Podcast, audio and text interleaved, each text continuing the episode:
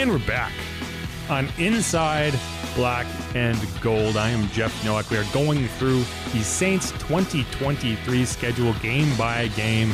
I went through, I made predictions for every game. I'm sure they're going to be wrong. It started out so well, 6 and 2, you're feeling great in a weak NFC South.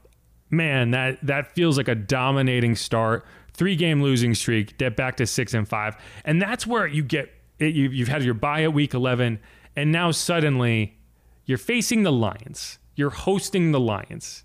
Dan Campbell and his kneecap biting little kittens are coming into town. And phew, this is a game you got to win. You got to find a way to win. And, you know, who's the X factor in this game? Hopefully, Alvin's there, right? But I think one of the differences in this game is going to be Jamaal Williams. It's going to be the energy he brings. It's kind of like, you know, the, the Saints beat the Eagles last year in Philadelphia. And even without Jalen Hurts, I think if CJ Gardner Johnson is on the field for that game, it goes differently. Your emotional leaders kind of lift you during those moments. And I think that's what's going to happen for this game. Jamaal's going to not allow anyone to come out flat for this game. And I think he's going to dominate and it's going to be interesting. Amon-Ra St. Brown is incredible. I've loved him ever since he was at USC. I wanted the Saints to draft him. They did it.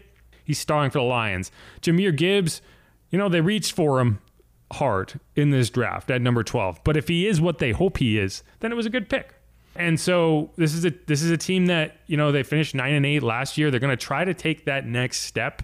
But they still have Jared Goff as their quarterback. And I think the Saints the Saints know how to handle Jared Goff I think they win this game. I think they find a way. Saints 30, Lions 27. The offense kind of wakes up at the right time. That I still think the Lions defense is the weak point, and you exploit that. Saints get off the schneid, climb to seven and five, and you feel a whole lot better going into your last five games.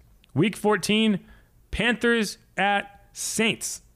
My guess here is you faced Andy Dalton in week two because I think the the Panthers understand where they are as an organization and know that this is not the year you have to make the playoffs at the expense of your young quarterback's confidence, even if he was picked number one overall.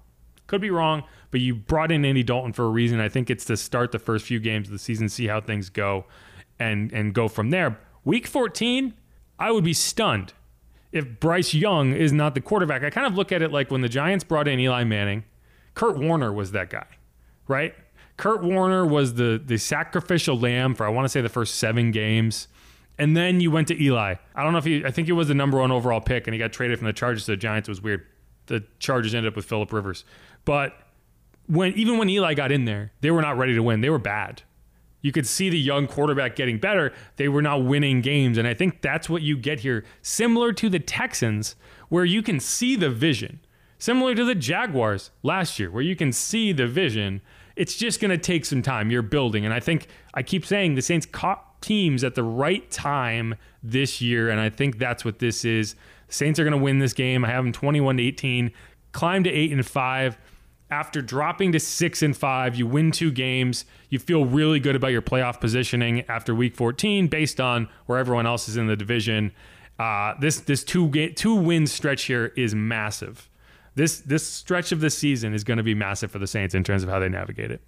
All right, going on to week 15, and you have the Giants team that inexplicably the Saints could not handle in the 2021 season. I think it's going to happen again. I do. And I think this is going to be one of those emotional letdown games. It's another instance of a quarterback that just does things that the Saints don't handle particularly well. Saquon Barkley is going to keep doing Saquon Barkley things.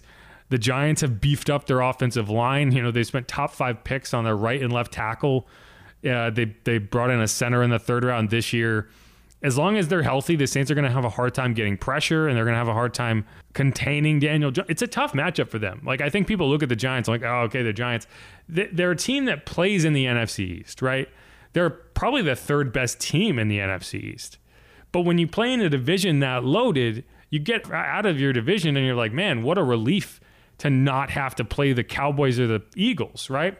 And I think that helps you in this case. Whereas the Saints, you know, you spend your entire season facing the Bucs and the Panthers and the Falcons, not exactly the top end competition, and then you get into these these non divisional games, and I think you can get caught off guard. And I think that's what's going to happen. You have the Giants winning 28 to 17, and the Saints falling to 8 and 6.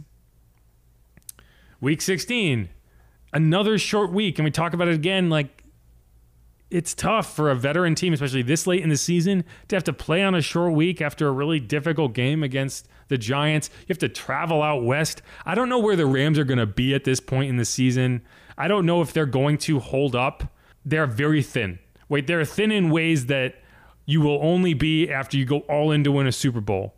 And that's what happened last year. Matt Stafford got hurt and they fell off a cliff. I don't know how much Matt Stafford has left in the tank. But I do think that this is a game that will be very difficult for the Saints to win. I think this is, we talked about a schedule loss before. I think this is probably a schedule loss. A short week, you have to go out west. That's tough, especially if you already feel like you have the division locked up, which you may, you may not. I don't know. It depends on what the Panthers do, in my opinion, and maybe the Falcons. I think at eight and seven, which is what you're going to be after the Rams win 28 to 14, you're still feeling pretty good because your final two weeks, right? And I think Week 17 is a gift from the schedule makers. Previously, when Tom Brady was in town, this would have been a brutal way to finish your season. Two divisional games, one against Tom Brady, a team that you would expect to be competing for the division. In this case, you are facing a openly tanking team from the beginning. Like they have been openly tanking since prior to the draft when they passed on Will Levis despite not having a quarterback. And now you're in week 17 where they have no interest in winning football games, right? So if you go in there with a pulse, you should win. And I think that's what happens for the Saints here 28 to 12. I have them beating the Bucs. That's just a schedule win, right? This is what you want. And at nine and seven, I think you are safe in the playoffs in the NFC South, regardless of what happens in week 18. I think you have clinched at this point because you have clinched a winning record. And this is where you have that question, right? This is why I would never bet the over under on the Saints this year because you're right there at nine wins. And I think this is a clean nine wins. But what happens in week 18? What if you're clinched and and you just rest your starters and the Falcons go and win a game, right? What if you're not clinched and the Falcons are basically tanking the way you kind of expect them to be, and you go in there and you just destroy them. And that's kind of where I'm at here. I think you will be playing for seeding. I think you want to get to double digit wins, and that's what motivates you in this Week 18 matchup. Saints win 35 to 7 because they're sprinting through the line and the Falcons are not. And it gets you to 10 wins. And I wasn't sure where I was going to land coming into this projection in terms of the 9.5 number. I think 10 and 7 is very much attainable. And if you take care of business in a few more of these games, I could see you getting to 11, 12 wins. Anything short of nine wins against this schedule is a major disappointment. Not only because you would have missed, you probably would miss the playoffs for a third straight season, but because like it doesn't get easier than this. It only gets more difficult. Cam Jordan only gets a year older. Mario Davis only gets a year older. Bryce Young is going to come into his own, right? The Bucs are going to finally get a quarterback. The Pan- the Falcons, maybe they find a quarterback. I don't know. Either way, this is the season you have to take advantage of it. And that's why, you know, people have been critical of the Saints not kind of tearing it down and rebuilding. And this year would never have been the year you did that. This is the year where you go for it in the NFC South because it's right there for the taking. And so 10 wins, I think, is fair. Is it optimistic? Maybe, but only if you don't believe that they can go on the road for four of the first six games and get a few wins, right? And I think they can based on who they're playing. But all right, that was the long form breakdown. If you want to read more of what I wrote here, you can go check it out at WWL.com.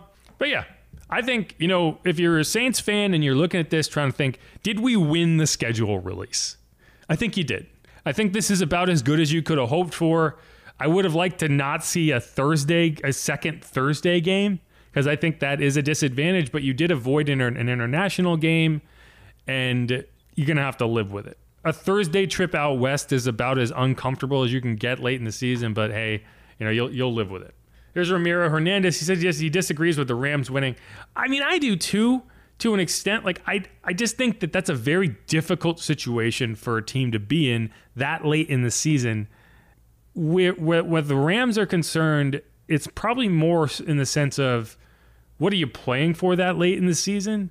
Are you still in contention? Because if you're not, that could change things. But it's too early in the year for a team to have gone completely in the tank. And I just think that's going to be a tough matchup for the Saints, right? Like you have to be realistic. And and that's one of those games, right? Like if you think the Saints can maybe get to 11 wins, 12 wins, maybe that is the game that I have incorrect here. Um, but either way, like I think you can bake in a schedule loss or two and still be comfortable, and that's kind of where I am.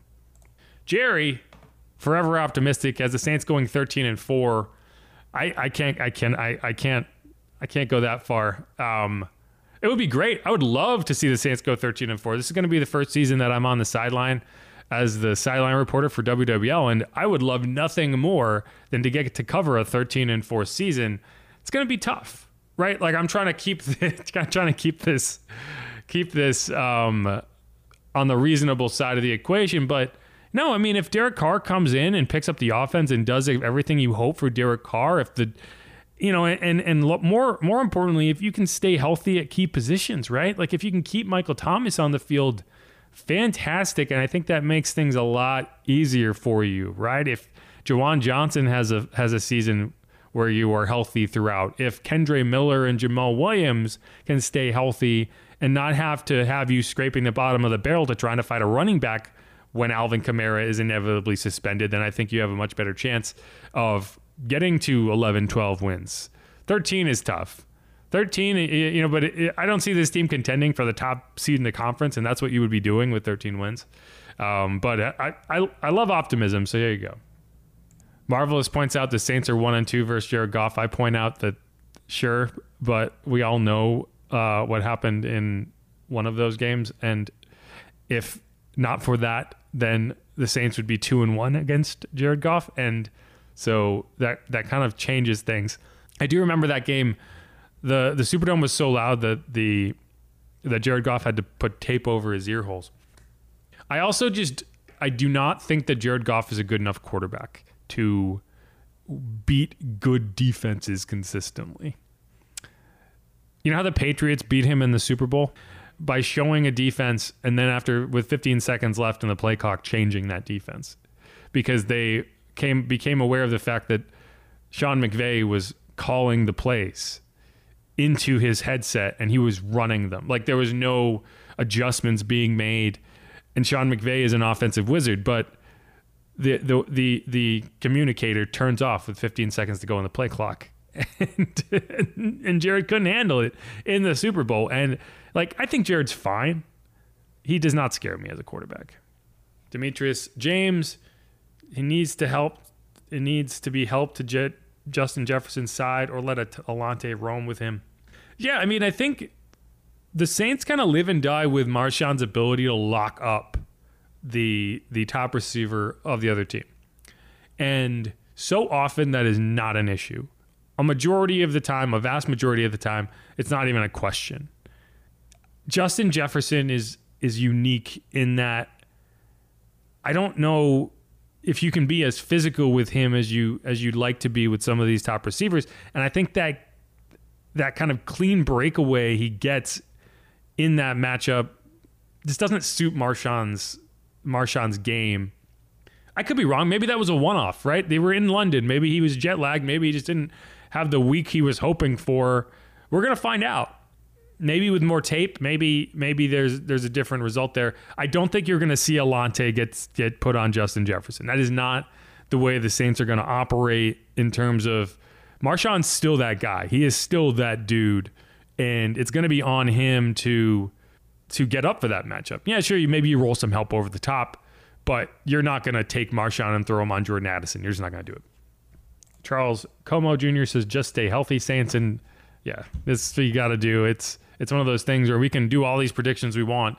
If the quarterback gets hurt, everything changes, right? Like if the running backs get hurt, everything changes. If the wide receivers get hurt, everything changes. If both your tackles go down, everything changes. Hopefully they they they got the bad juju out of their way. Mr. Shocks is good bit of road games early. Yeah, the the one thing I'll say about that, and, and people are going to make a big deal about it. I first off, I would rather have a long stretch of road games early in the season. I think the grind of the NFL makes road games later in the season a little bit more difficult. And also, the Saints have been good on the road, right? It's been the home games that they've had a hard time in. They've actually been better on the road than they've been at home, and it's infuriating when you're paying money to go see a home game, but it is a little confidence inspiring when you do say, okay, can they go on the road and win a game? Because they've they obviously can. D Granger says, We can't look at the schedule and just say we're better than this team or that team, but I do think we're talented and should make the playoffs. Yeah, I mean, I, I, I, agree. I mean, that's all you can do at this point is say, okay, who's the better team? How do we think this game's going to go? Uh, there's a lot of variables we can't plan for, but yeah, I mean, this is a this team. It would be a huge disappointment if they miss the playoffs, and that's why you know when you look at kind of the Dennis Allen era as the head coach, I don't know if it can survive missing the playoffs in a season where it is set up for you to win. Like last year, you could at least say, well, you know what? Tom Brady is Tom Brady and he did Tom Brady things. And while it sucked that we didn't get in there, you can at least be like, who else does that? Like, who else makes that comeback the way he did and really just tears your heart out the way he did? And you can move on from it because it was him. If, if it was Baker Mayfield, the way it was for the Rams last year, I can't remember who they beat the Raiders. It was the Raiders. uh, that's different, right? If you can't if you can't get it done this year, you're you're you're looking just just bleak, right? It's just bleak because it doesn't get easier than this. And uh, I've already said this once, but I just don't know how you could survive it. All right, that's the schedule release in a nutshell. Again, you are starting against the Titans. You have four of your first six games on the road. You have road games then against the Colts, the Vikings, the Falcons, and then week 16 and 17 at the Rams, at the Bucs. You have home games, obviously week 1 against the Titans, then the Bucs in week 4, Jaguars in week 7, Bears in week 9, ele- week 11 bye, Lions in week 13, Panthers in week 14, Giants in week 15, and then you close out at home against the Falcons. Simple enough. Let's do it. This is Inside Black and Gold. I'm going to wrap it up right there. We're going to have rookie minicamp on Saturday. Well, I take that back. Rookie minicamp is going on today through Saturday. We're going to have availability on Saturday. So I'm going to have a lot of opportunities to talk to some of these rookie players. Going to be very interesting to kind of catch up with the Bryan Bresees of the world. It's going to be interesting too to see if the Saints have any of their rookies sign their contracts because as of right now, I haven't seen any of that reported. They're still listed as unsigned. Maybe rookie minicamp is when you get some of those contracts signed um, but we'll find out. Either way, it's going to be very interesting. I'll try to get a good amount of video. I'll post that on the YouTube page. It was very popular last year, so I'll do that again. And if anyone wants to hear from anyone in particular, hit me up on Twitter at Jeff underscore Nowak. Let me know, and I'll do my best to, to get a hold of them. It's going to be a lot of fun. I'm very much looking forward to this season. I'm very excited about it. I just I just want to watch good football from the Saints, and I just feel like we haven't uh, in quite a while. But I think it's going to change this year. But all right, Thanks, y'all, for listening. Thanks, y'all, for watching, leaving questions, leaving comments. The Saints 2023 schedule is here and it looks soft. All right, y'all. Peace.